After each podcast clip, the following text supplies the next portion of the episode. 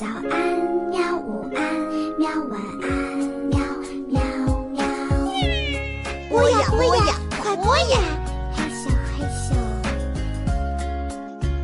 更多精彩内容，请关注博雅小学堂微信公众号。大朋友、小朋友们，欢迎收听博雅 FM，我是元宝妈妈，我要和元宝一起跟大家聊聊科学。这些内容都来自儿童科学教育公众号，把科学带回家。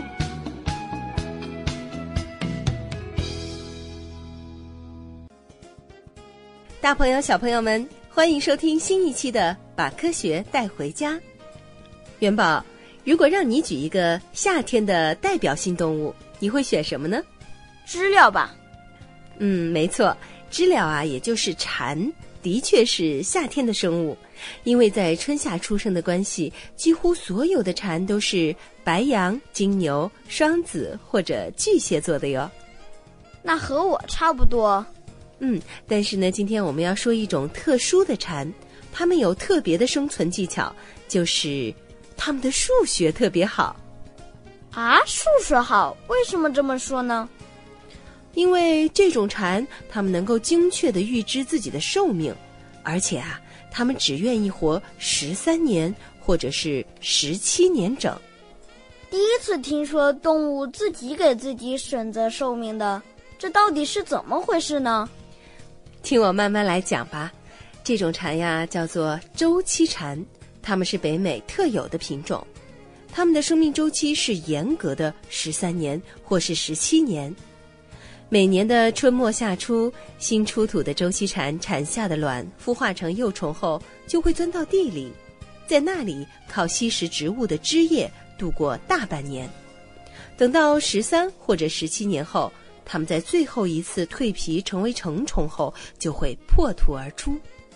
破土后啊，它们要完成一个现实任务，就是在四到六周的时间里交个朋友，然后生下一大堆孩子。生完孩子以后呢，周期蝉就会在幸福和满足中安详的离开地球。啊，这种生物简直是掐着表过日子的呀！那为什么是十三和十七呢？他们是不是对这两个数字有特殊的爱好呢？哎，这就是为什么说他们数学好的原因了。如果你小学已经毕业了的话，可能已经发现十三和十七是质数，也就是说呀。除了一和它们本身以外，它们不能被其他的任何数整除。那么这有什么用呢？这很有用啊！在自然界混，不仅要完成找吃的和交朋友的现实任务，而且还要防止被你的天敌干掉。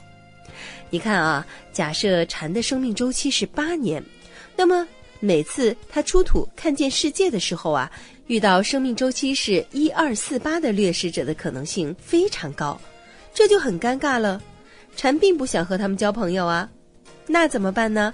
周期蝉掐指算了一下，发现只有当自己的生命周期是质数的时候，和这些坏人遇到的可能性才最小。比如啊，假设有一批生命周期为十七年的蝉。他们的后代要过八十五年才会和一个生命周期为五年的天敌相遇。不过，大家如果都是十七年才出来看一下世界，一下子被团灭了怎么办？有办法呀，搞个两批生命周期的就好了嘛。十三年和十七年生命周期的蝉，要过二百二十一年才能相遇，问题就解决喽。周期蝉一拍六条大腿，哎呀妈，我太机智了，马上执行。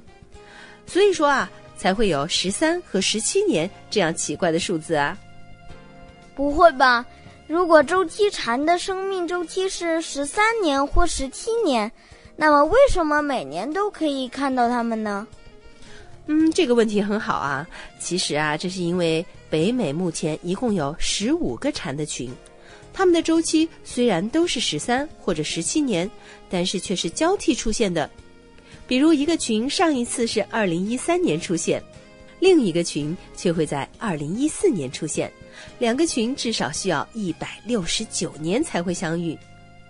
二零一五年就是周期蝉的大年，因为四号群和二十三号群同时出现了。不过啊，他们并没有就这次历史性的事件进行友好的会面，并就周期蝉的下一个十三年计划进行磋商，因为啊，他们基本不住在一个地方。唉，好悲伤啊！为什么知了的数学都比我好？你也不要难过了。其实啊，蝉哪里知道什么质数呢？只是因为非质数年份出生的都被吃掉的差不多了呀。